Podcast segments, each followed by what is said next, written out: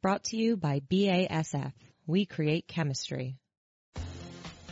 Hello, everyone. You are listening to the Studio 1.0 podcast straight from the tech team at Bloomberg News. I'm Emily Chang here with Brad Stone, our global head of tech at Bloomberg. Brad, thanks so much for joining us. Thank you, Emily. And this is the second episode of the Studio 1.0 postseason. Now, I know I told you we were going to be hearing from Peter Thiel this week, but that's actually going to happen next week because we got a great interview with Ellen Pao that we wanted to bring you right away. Ellen Pao, of course, uh, best known for suing her former employer, Kleiner Perkins, for gender discrimination. She was a junior partner there. Uh, she ultimately lost on all counts, but she became this symbol of diversity and potential issues around diversity in Silicon Valley. It was a case that got national attention and she was at the epicenter of it. That's right. Almost as important of who she is as what she represents. And while she lost the case and while maybe the fact pattern wasn't ultimately in her favor, she really started a discussion and, and it's been incredible to see in the in the year since she lost the case, you know, how many venture capital firms have been really held accountable uh, for the lack of women in senior roles. She's back now because she's launched this new diversity initiative called Project Include with a number of different women in Silicon Valley, including Freada Kapor Klein, including Tracy Chou of Pinterest. And the goal of this new initiative is to speed up and accelerate diversity in technology and technology companies. They're going to be uh, working with startups of a certain size, not too big, not too small. Uh, they're going to be uh, looking at recommendations, measuring their success. Uh, we'll see how it works in practice, uh, but a big initiative for her. Uh, and, and, the first time we're hearing from her since she left as interim CEO of Reddit. So uh, the timeline here, she lost on all counts. At that point, she was interim CEO of Reddit, and then a few months later, she left Reddit as well. And while she was at Reddit, she tried to make some pretty bold changes. She tried to crack down on online harassment, for example, and Brad, the community, uh, sort of retaliated. Right. I mean, may, some people may not know what Reddit is. It is really, I mean, think of it almost as the Wild West chat room, bulletin board of the internet, and the style of, you know, the old Yahoo groups or the AOL chat rooms it's this community, very tech oriented, very geek oriented, where these days you might see, uh, you know, next to a conversation about uh, whatever news from a big uh, business, suddenly you see gifts of pets uh, next to you know political pratfalls from the campaign trail. You know, part of the problem with Reddit is there is a lot of hate and a lot of misogyny and things like death threats with which Ellen Pao was on the receiving end of, and those are the kinds of things um, she was trying to change. Do you use Reddit, Brad? I do not use Reddit. Uh, I'm a, an, an occasional visitor, but you know, it's going to be tough to turn it into a real business. You know, as, as, we've seen over and over in the history of the internet, these unruly, unmoderated corners of the internet, you know, where you uh, you want to protect the principles of free speech, and that allows some some really unsavory, you know, speech to to come into the dialogue.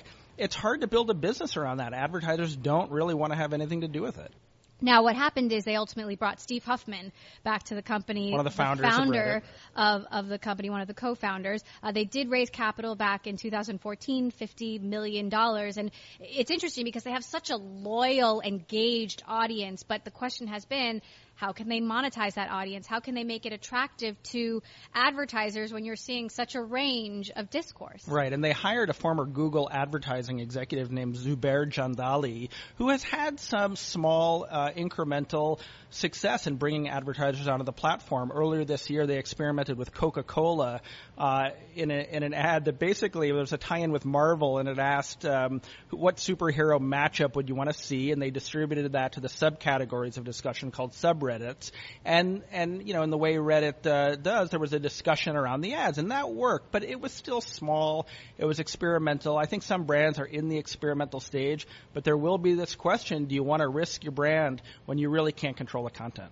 The big question is how much change can Reddit users tolerate? Of course, Reddit was founded before Twitter existed, and you might think, uh, you know, Reddit users might Reddit users might just head over to Twitter. You know, if they try to clean up the site seriously, is there a real risk that these users go somewhere else? Yeah, I don't want to sound too pessimistic. I just kind of look at the history of the internet to things like Yahoo groups or even Facebook groups or way back to AOL you know these these user generated forums they tend to be pretty ungovernable. You know, chaos is bred there, and you know, as we saw with Ellen, uh, and one of the reasons why she left Reddit and why she lost the community she did, to her credit, try to clean it up. And this is you know this is a, a crowd of kind of fiercely independent thinking people, and they def- they they often don't want to be controlled. And when you do try to control them, they find ways around it. Now, if they left Reddit, where would they go? Twitter, to be fair, is very different. Where yeah, well, go? remember Digg? Remember the user-generated discussion site Digg? They were, you know, they were using that, and Reddit came along and kind of peeled community the community away. There, there is always another place. There's always another corner of the internet.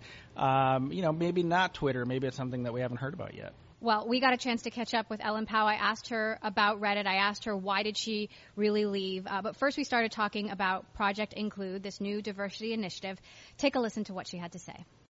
It's been a year now since the verdict, and today you're launching Project Include to speed up diversity and inclusion in tech.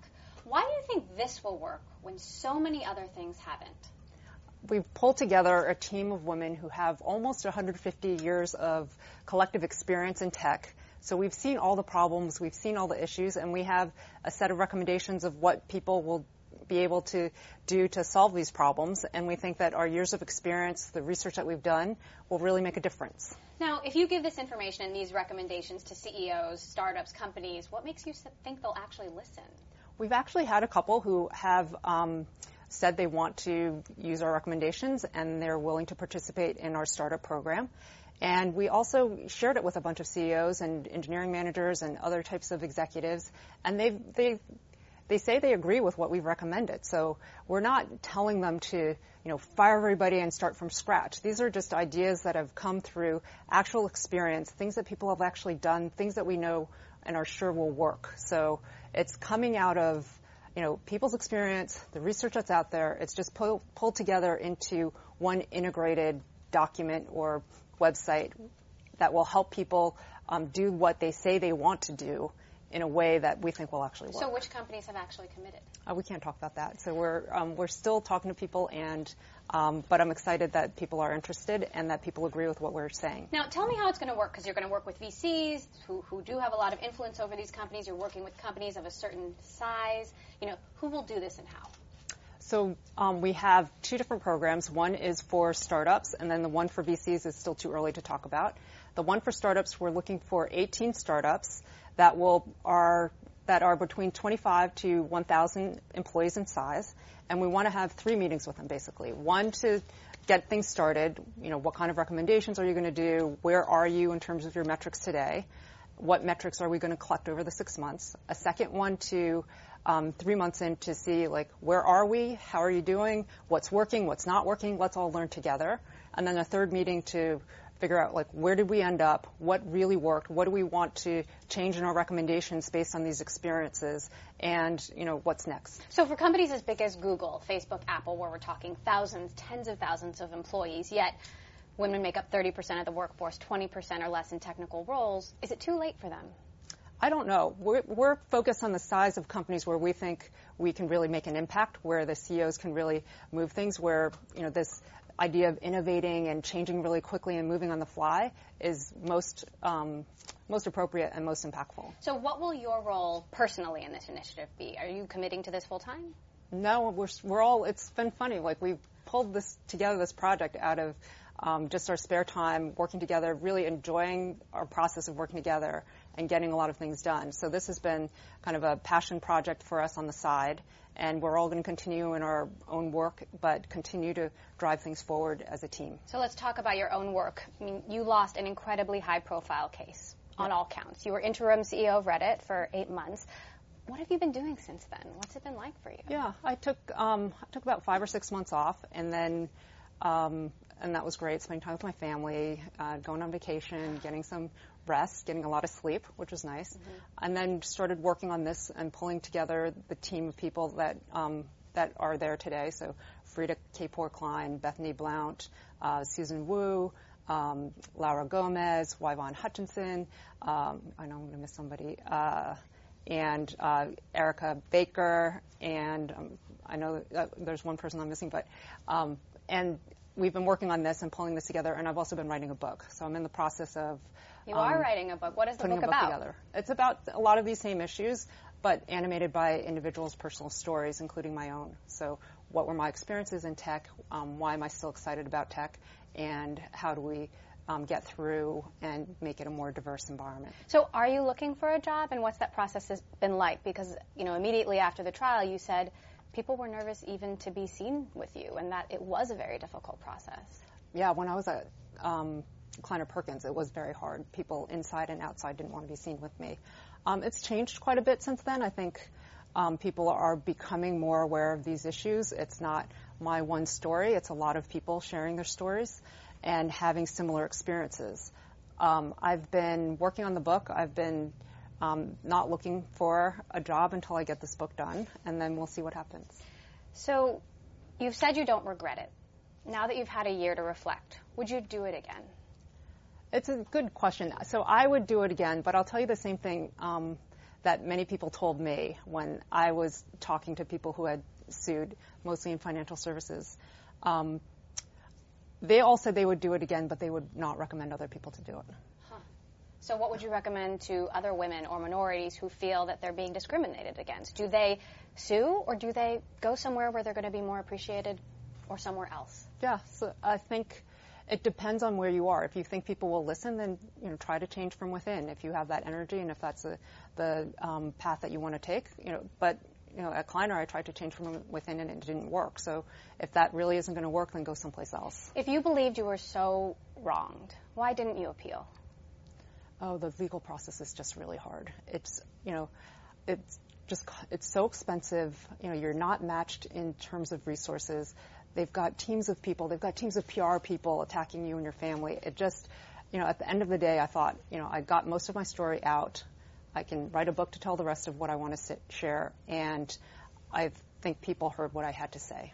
Now, Kleiner has more women partners than most top VC firms, let's be honest. And they say this wasn't sexism, that you weren't good at your job and you didn't deserve to pr- be promoted. Over the last year, was there any part of you that thought maybe they were right? No. I saw the other women who had similar things said about them, and I believe that the group of us were not treated fairly.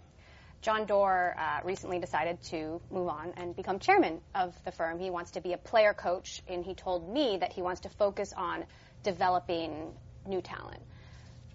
What would you have to say to him? Do you have any advice as he brings up the next generation? It'd be great to include some women and some underrepresented people of color in that group. Have you seen him? Have you talked to him? Do you guys have a relationship at all? No. So you went on to become uh, interim CEO of Reddit, and you did some uh, pretty bold and, and controversial things. You tried to crack down on online harassment, but the community revolted. Um, there was a petition calling for your resignation. What happened? Were you fired? Did you feel pressured to leave?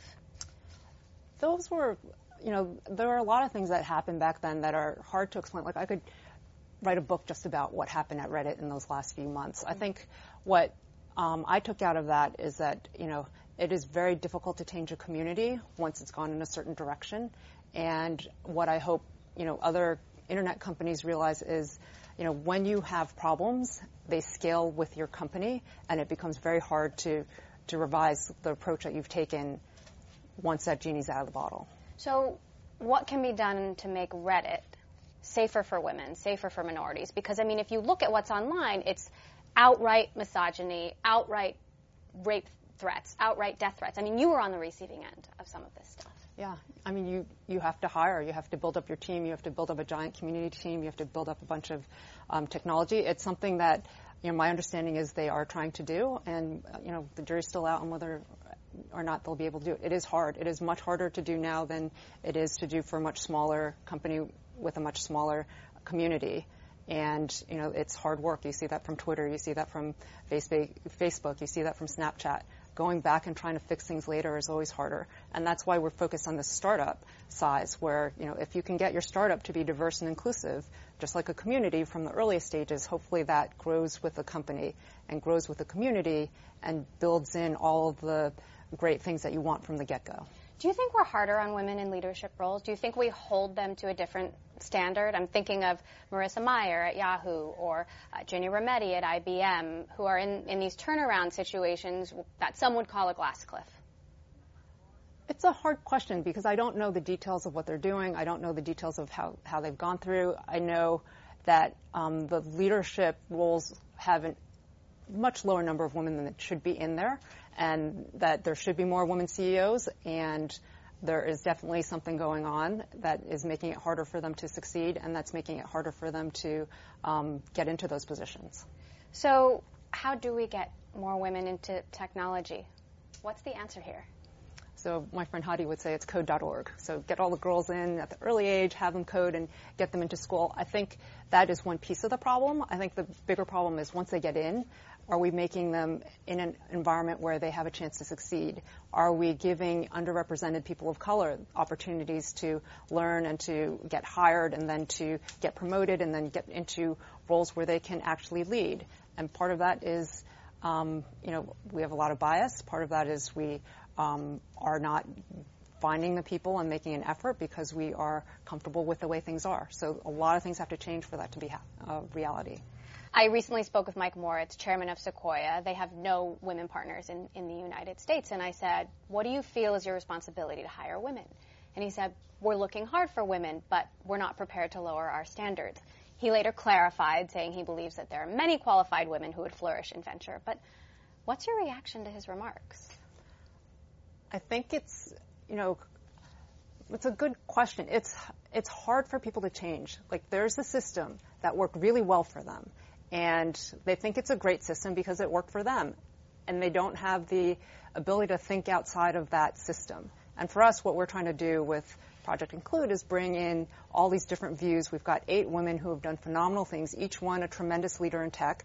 And these are our, you know, recommendations. So you can not think about them and continue to live in your world, or you can open up and really hear other people's ideas and really think about what are you missing by having, you know, this static system. So Sequoia is the most successful venture capital firm in history. So the argument could be made, does diversity matter? Doesn't matter if they have women.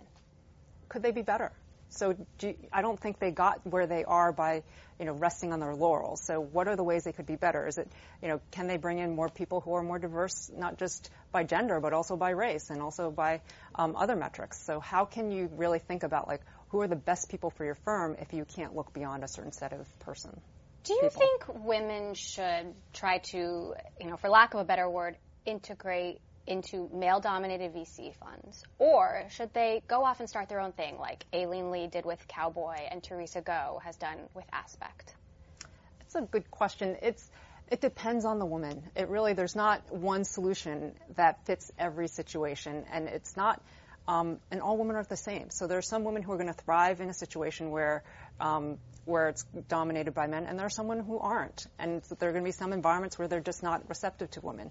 I think it's great that people are starting their own firms. I think it's going to take women finding the next Facebook, you know, um, black VC finding the next, um, you know, Twitter or the next, you know, Google, and that's going to be what turns people around. And we have to get as many of those people out investing and given opportunities in order to see that happen. Brought to you by BASF. We create chemistry.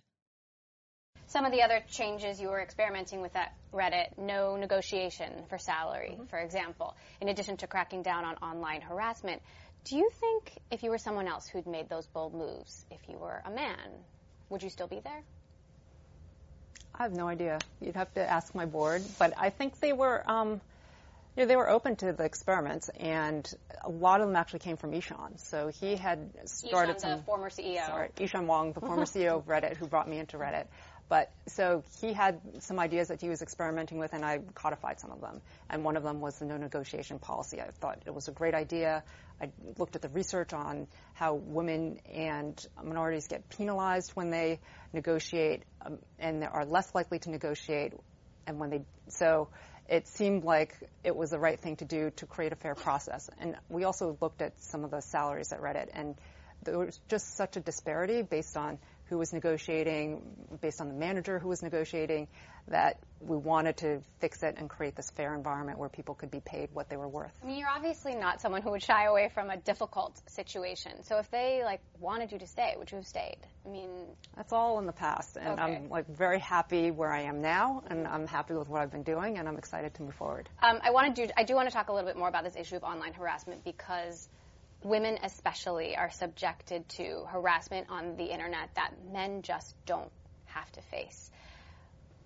How would you describe what women face online? From trolling to death threats to misogyny. How would you describe it?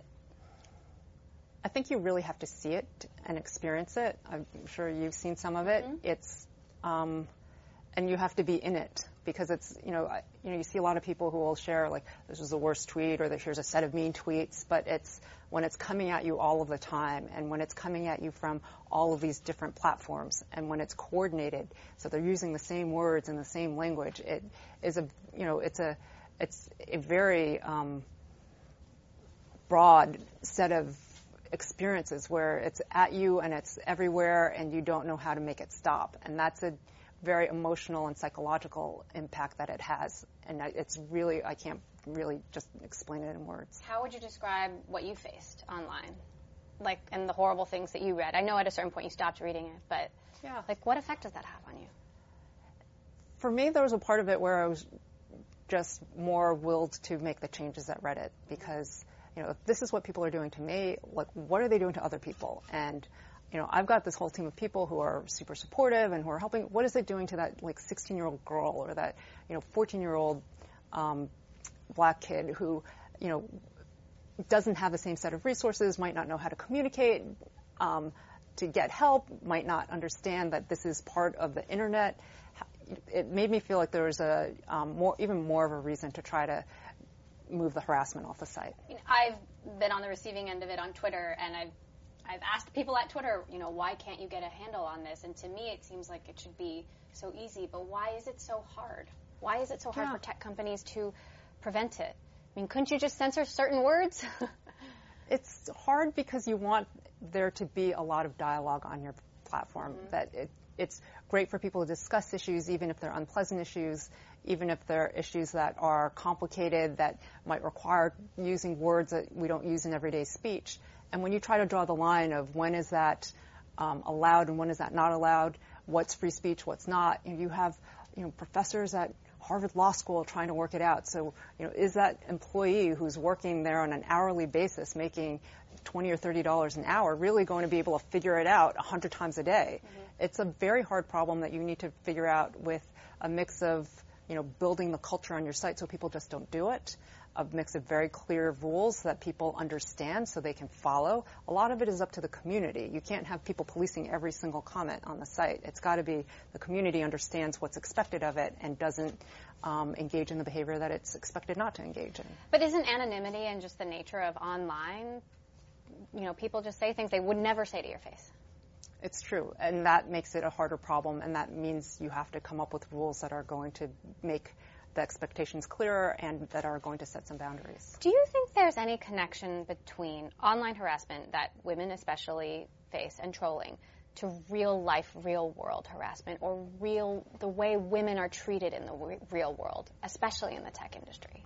So it's interesting that you say that because online harassment is the real world. So, you know, it is different because I, you know, if I'm um, harassing, like I'm behind the keyboard, I don't see you by the face, by your face, so I'm, you know, typing these things out on my phone or on my keyboard about you on Twitter, and I think, oh, this is online, but you're experiencing it in the real world. Yeah. So there's not, you know, there's this artificial disconnect between what is happening on the internet and what is actually happening in real world. All of this is actually real world.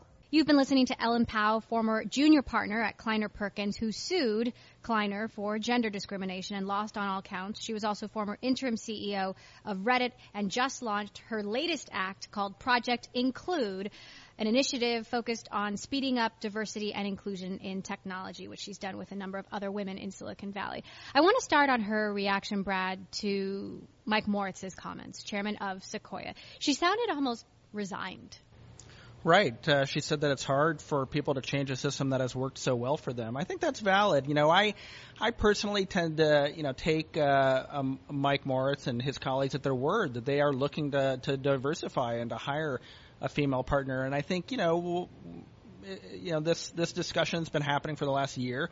I think uh, soon it'll be time to judge their efforts and whether they've been successful. But certainly, people are waiting for them to uh, make a change. Now, just to give you an idea how big an issue it remains in Silicon Valley, you know, most technology companies, at least the big technology companies that have reported their numbers, like Google and Apple and Facebook, uh, they're still 70% male. And, uh, you know, when it comes to technical roles, even more male dominated. Women make up sometimes less than 20% of positions in technical roles, which you know is is part of the reason that uh, she's focusing on companies that are much smaller than Apple and Google and Facebook, because at a certain point it's too late to move the needle at some of these places. And at a, at a venture capital firm, it, it's really interesting that um, you know these are much smaller, much smaller firms, and yet it seems to it seems like it's just taking so long it does, for them to does, hire women. But, but you know the fact that uh, these companies are releasing their numbers now and that they're being measured by their progress is such an incredible uh, and that we're talking about that's it. Right. And I think that's something that Ellen Pao, she you know, even though helped. she lost, she started this conversation. It's true. I think her points about online bullying and online harassment were really interesting. It's something that I've been thinking about a lot. Just, I mean, being on the receiving end of, of comments on Twitter, like every single day. And I can't imagine what she faced. And, you know, even when I tweeted out this interview with her, you know, I saw some of the hate that she was getting in response, and it's relentless. I can't even imagine. You know, at the end of last month, there was a viral video that made the rounds of men reading to female sports writers and sportscasters out loud some of the hate email and hate comments that they get.